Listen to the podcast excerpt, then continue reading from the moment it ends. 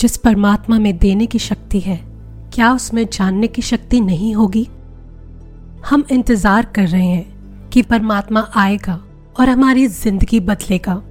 पर क्या पता परमात्मा हमारा इंतज़ार कर रहा हो, हमारे एक्शन लेने का, हमारे कर्म करने का। स्वागत है आपका कर्म प्रधान में। एक स्पिरिचुअल पॉडकास्ट जहाँ हमारा चर्चा का विषय है चेतना एलियंस भूत साइकिक्स परमात्मा, नास्तिकता और बहुत ही सारे इंटरेस्टिंग स्पिरिचुअल टॉपिक्स मैं हूँ आपकी होस्ट कशिश गंभीर। स्पिरिचुअल कम्युनिटी में जुड़े रहने के लिए सब्सक्राइब लाइक और शेयर करना ना भूलें। आप मेरे साथ कनेक्ट भी कर सकते हैं मेरे इंस्टाग्राम अकाउंट पर या मेरी website Kashish Gambhir dot com पर। लिंक्स डिस्क्रिप्शन में है। तो आइए शुरू करते हैं आज के एपिसोड के साथ। आप सभी को मेरा प्रणाम। आज हम बात करने जा रहे हैं सीरियल मीरा के बारे में, और हम उससे सीखेंगे कि परमात्मा के दर्शन किस तरह से पाए जा सकते हैं। तो पहले तो हम ये जान लेते हैं कि मीरा है कौन। मीरा मेवाड़ की राजकुमारी थी। उनके पिता राजा रतन सिंह जी थे, और उनका जन्म राजस्थान की एक रॉयल राजपूत फैमिली में हुआ था। बचपन से ही मीरा का प्रेम श्री कृष्ण के लिए इतना ज़्यादा था कि वह श्री कृष्ण को ही अपना पति मानती थी। आज हम मीरा को मीराबाई या संत मीराबाई कहकर बुलाते हैं। मीराबाई जी का परमात्मा के लिए प्रेम, उनकी कविताएँ और उनके भजन सोलहवीं सदी से प्रसिद्ध रहे हैं। उनकी कविताओं और उनके भजन में बहुत सारा प्यार और परमात्मा की भक्ति होती है। मीराबाई श्री कृष्ण की उच्च श्रेणी की भक्त मानी जाती हैं। आप जी के बहुत सारे भजन प्रसिद्ध हैं, जिनमें से एक है, पायो जी मैंने राम रतन धन पायो। वस्तु अमोलक थी मेरे सतगुरु। कृपा कर अपनायो। पायो जी मैंने राम रतन धन पायो। मीरा सीरियल रिलीज़ हुआ था 2009 में एन डी एनडीटीवी इमेजिन पर। और सही मायने में इस सीरियल ने मेरी ज़िंदगी पर तो बहुत ही बड़ा प्रभाव डाला है। मेरा जो परमात्मा की तरफ़ जो एक कशिश थी, वो बहुत बढ़ गई। और मैंने मीराबाई से सीखा कि किस तरह से हमें अपने ध्यान को पूरे वक्त सिर्फ़ परमात्मा में ही रखना चाहिए। आप सोच रहे होंगे कि मीरा श्री कृष्ण के प्यार में कैसे पड़ी थी? तो बचपन से ही मीरा की जो आत्मा थी, वो श्री कृष्ण की तरफ़ उसका खिंचाव था। इतना ज़्यादा खिंचाव था कि जैसे हमने कहा कि वो उनको अपना पति मानती थी। एक बार ऐसा हुआ कि मीरा जी के जो गुरु थे, संत रविदास, वो उनके महल में आए। संत रविदास उनके माता पिता के गुरु रहे थे पहले और फिर मीरा जी के भी गुरु बन गए थे। तो उनके महल में आए वो और उन्होंने श्री कृष्ण का उनको आइडल दिखाया, उसकी मूर्ति दिखाई। तो मीरा जी ने संत रविदास जी को अभिव्यक्त करा कि उनको वही वाली मूर्ति चाहिए। पर संत रविदास जी ने इनकार कर दिया। उस वक्त मीरा नौ साल की थी। संत रविदास जी ने कहा कि वो मूर्ति उनके हृदय के बहुत करीब है, क्योंकि उसी मूर्ति के द्वारा वह भी श्री कृष्ण की पूजा करते हैं। यह कहकर संत रविदास अपनी भक्तों की टोली के साथ निकल गए महल से। मीरा को श्री कृष्ण जी की मूर्ति ने इतना सम्मोहित कर लिया कि वो संत रविदास जी की टोली के पीछे चलती गई। मीरा के माता पिता बहुत परेशान हो गए और उसे ढूँढने निकल गए। उनको पता नहीं मीरा कहाँ गई। कुछ घंटों बाद जाकर मीरा का पता चला। मीरा रेगिस्तान में थी और संत रविदास जी की टोली के पीछे चलती जा रही थी। जैसे ही उनके माता पिता ने उनको आवाज़ लगाई तो मीरा और संत रविदास जी की टोली रुक गई। तब मीरा ने यह अभिव्यक्त करा कि उनको पता ही नहीं चला, उनको ऐसा ज्ञात ही नहीं हुआ कि वो कब रेगिस्तान में आ गई और श्री कृष्ण के भजन सुनते हुए चलती गईं। इस तरह का खिंचाव था मीरा में श्री कृष्ण के लिए। सही मायने में मैं इसको ध्यान मानती हूँ। जब आपको पता ही ना चले, जब आपको अपने वजूद का होश ही ना रहे, ये है सही मायने में ध्यान। आपको एक और उदाहरण दूँगी। आपने एक सूफी पोइट बुल्ले शाह का नाम तो सुना ही होगा। एक बारी बुल्ले शाह ने अपने स्पिरिचुअल टीचर शाह इनायत से पूछा कि उन्हें परमात्मा के दर्शन क्यों नहीं हो रहे हैं? तो उस वक़्त शाह इनायत एक पौधे को एक जगह से निकाल कर दूसरी जगह पर लगा रहे थे। तो ऐसा करते हुए शाह इनायत ने बुल्ले शाह जी को जवाब दिया, ओ बुल्लिया, रब दा की पौना एथो पुटना ते एथे लाना इसका क्या मतलब है? उन्होंने कहा बुल्ला, परमात्मा के दर्शनों का क्या है? तुम्हें सिर्फ़ अपना ध्यान ही तो उठाकर इस जगह से दूसरी जगह पर लगाना है? ऐसा वो पौधे को एक जगह से निकालते हुए दूसरी जगह पर लगाते हुए उन्हें समझा रहे थे। मैं भी इसी को ध्यान मानती हूँ। देखिए, अगर आप कभी आपने मेडिटेशन प्रैक्टिस करा हो तो सबसे ज़्यादा प्रॉब्लम यही तो होती है कि हमारा ध्यान नहीं लगता। ध्यान दुनियावी चीज़ों में होता है।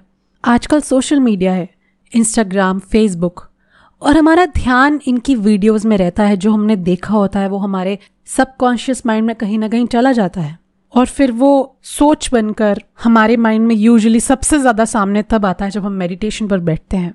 तो ये भी बहुत मैटर करता है कि हम क्या देखते हैं, या कितना वक्त हम बिताते हैं सोशल मीडिया के ऊपर। और फिर ये सारा ध्यान का ही तो खेल है। देखिए, मीरा के ज़माने में सोशल मीडिया या मोबाइल नहीं हुआ करते थे। और लोग अपने रोज़मर्रा की ज़िंदगी पर ध्यान देते थे काम काज पर जाते थे, घर आ जाते थे। फिर जो परमात्मा में जो ध्यान था, वो भी ज़्यादा लगता था। पर ऐसा नहीं है कि आज ध्यान नहीं लग सकता। ध्यान आज भी लग सकता है। बस ध्यान लगाने की इच्छा होनी चाहिए ना पहले। सब कुछ इच्छा से शुरू होता है। परमात्मा को पाने की इच्छा भी तो इच्छा है। हम ऐसा नहीं कह सकते कि किसी इंसान को कुछ भी डिज़ायर कोई भी इच्छा नहीं रह गई। सभी में डिज़ायर होती है। परमात्मा को पाने का गोल भी एक डिज़ायर है, एक इच्छा है। तो क्योंकि हम इंसान हैं, हमारा मन साथ में है तो इच्छा तो होएगी। डिज़ायर साथ में रहेंगी हमारे। पर हम क्या डिज़ायर करते हैं, वो हमारे ऊपर निर्भर है। क्या हम अपना ध्यान परमात्मा की तरफ़ लेकर जाना चाहते हैं, या हम अपना ध्यान दुनियावी चीज़ों में रखना चाहते हैं? ये हमारे ऊपर निर्भर करता है। चलिए आगे बढ़ते हैं। अब कुछ लोग कहते हैं कि मीरा ने श्री कृष्ण से शादी क्यों नहीं करी? देखिए, मीरा बाई और श्री कृष्ण अलग अलग युग में रहे हैं। श्री कृष्ण आए थे इस दुनिया में द्वापर युग में और मीरा बाई कलयुग के शुरुआत में आई थी। तो श्री कृष्ण के वक्त में राधा हुआ करती थी। आज हम राधा कृष्ण का नाम इकट्ठे लेते हैं। राधा और कृष्ण एक आत्मा थे जो कि दो शरीर में थे। आपको पता है राधा का मतलब क्या होता है? राधा का मतलब होता है सोल, आत्मा। और कृष्ण हुआ सुप्रीम सोल। तो राधा कृष्ण जब हम इकट्ठे बोलते हैं तो उसका मतलब हुआ कि मेरी जो आत्मा है, वो परमात्मा में जुड़कर एक होना चाहती है। कुछ लोग राधे राधे बोलते हैं, ठीक है, सबकी अपनी एक सोच होती है, सबका अपना एक बिलीफ है, उनकी आस्था है। पर मेरा मानना है कि राधा कृष्ण बोलना चाहिए इकट्ठे। ताकि हमें याद रहे कि हमारी जो आत्मा है, वो भी कृष्ण का एक अंश ही है। हम कृष्ण से अलग नहीं हैं। अब मीरा जो थी, वो कलयुग के शुरुआत में आई थी। तो मीरा श्री कृष्ण की भक्त थी। वो राधा की तरह श्री कृष्ण की प्रेमिका नहीं थी। वो श्री कृष्ण की भक्त थी। और श्री कृष्ण के लिए मीरा का एक दिव्य प्रेम इस प्रकार का रहा है कि हम आज तक उनको श्री कृष्ण के नाम से जानते हैं कि वो जो श्री कृष्ण की भक्त थी। मैं आपको ध्यान पर एक और बात बताना चाहूँगी। देखिए, कुरुक्षेत्र के युद्ध में जब श्री कृष्ण ने अर्जुन को आध्यात्मिक सीख दी थी, तब श्री कृष्ण ने अर्जुन को क्या कहा था? उन्होंने यही तो कहा था कि मैं हर आत्मा में समाया हुआ हूँ, मैं हर पत्ते पत्ते में हूँ। आप देखिए, परमात्मा शब्द जो है, वो किससे बना हुआ है? परम आत्मा, सुप्रीम सोल। और आत्मा हुआ सिर्फ़ सोल। तो जो सोल है, जो आत्मा है, वो परम आत्मा का अंश ही तो हुआ। जो पानी की बूंदे हैं, वो समंदर का अंश ही तो है। बस एक रियलाइजेशन की कमी है। हमें रियलाइजेशन नहीं है। पर वो रियलाइजेशन कैसे आएगा? सही तरीके से मेडिटेशन करने पर। इससे हम आते हैं अपने दूसरे पॉइंट पर, जो कि है, परमात्मा के दर्शन कैसे पाए जाते हैं? तो पहला हमने कहा ध्यान, और दूसरा है सबसे पहले सही गुरु की खोज। पूर्ण गुरु की खोज। अब आप कहेंगे कि गुरु की ज़रूरत नहीं है। मीराबाई तो श्री कृष्ण को चाहते थे। चलो मीराबाई की ज़िंदगी से ही सीख लेते हैं।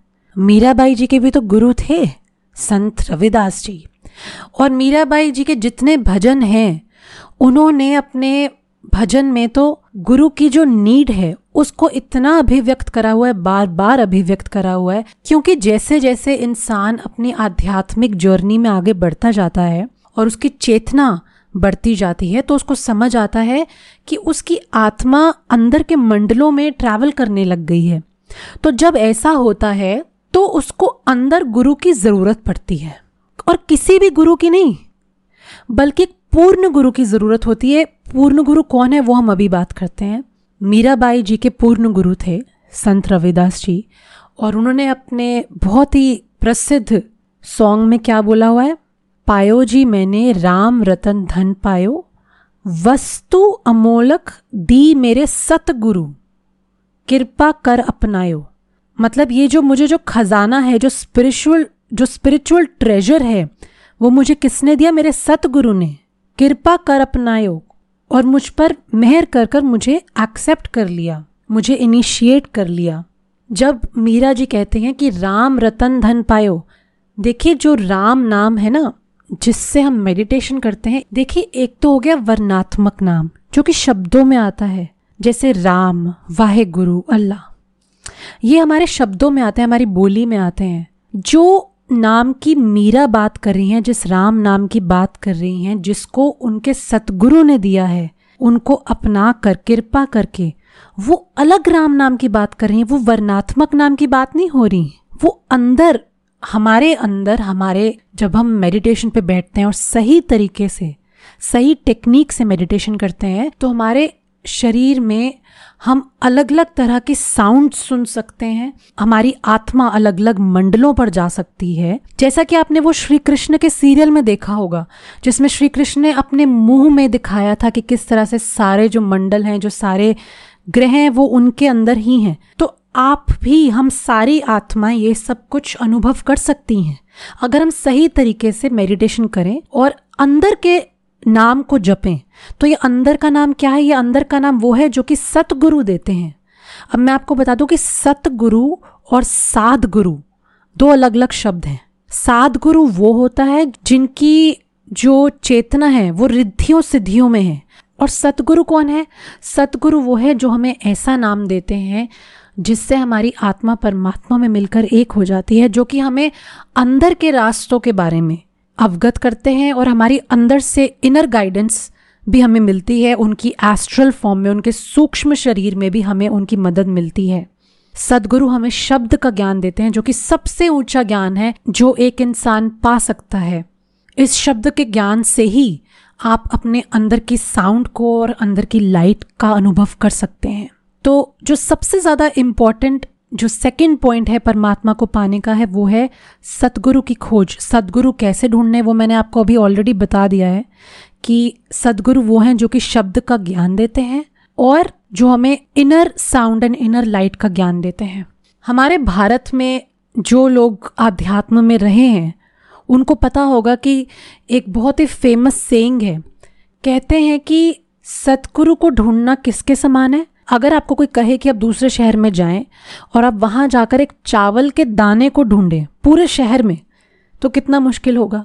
देखिए, आज के वक्त में जहाँ इतने फेक गुरु हैं, वहाँ पर पूर्ण गुरु को ढूंढना तो मुश्किल होगा ही। और हमें यह भी समझना होगा कि अगर फेक गुरु हैं तो रियल भी होंगे, क्योंकि फेक तो रियल की ही कॉपी कर रहा है ना। अगर रियल नहीं होगा तो फेक किसकी कॉपी करेगा? मैं हमेशा एक एग्ज़ाम्पल देती हूँ कि जिस तरह से नाइकी के प्रोडक्ट्स होते हैं, जो मार्केट में फेक नाइकी ब्रांड के प्रोडक्ट्स मिलते हैं, वो क्यों एग्जिस्ट करते हैं? वो इसलिए एग्जिस्ट करते हैं क्योंकि रियल नाइकी के प्रोडक्ट्स एग्जिस्ट करते हैं। उसी तरह से कहीं ना कहीं पूर्ण सतगुरु हैं। उनके क्या कैरेक्टरिस्टिक्स हैं? वो मैंने आपको बता दिए हैं। दो चीज़ें हैं जो कि आपको मेनली ढूंढनी है। अगर उससे ज़्यादा भी आप ढूंढना चाहते हैं कि क्या पहचान हो सकती है गुरु की? मुझे और चीज़ें जाननी है जिसके लिए मेरे लिए आसानी हो जाए ये जानने में कि और क्या क्या मैं कैरेक्टरिस्टिक्स देख सकता हूँ एक गुरु में।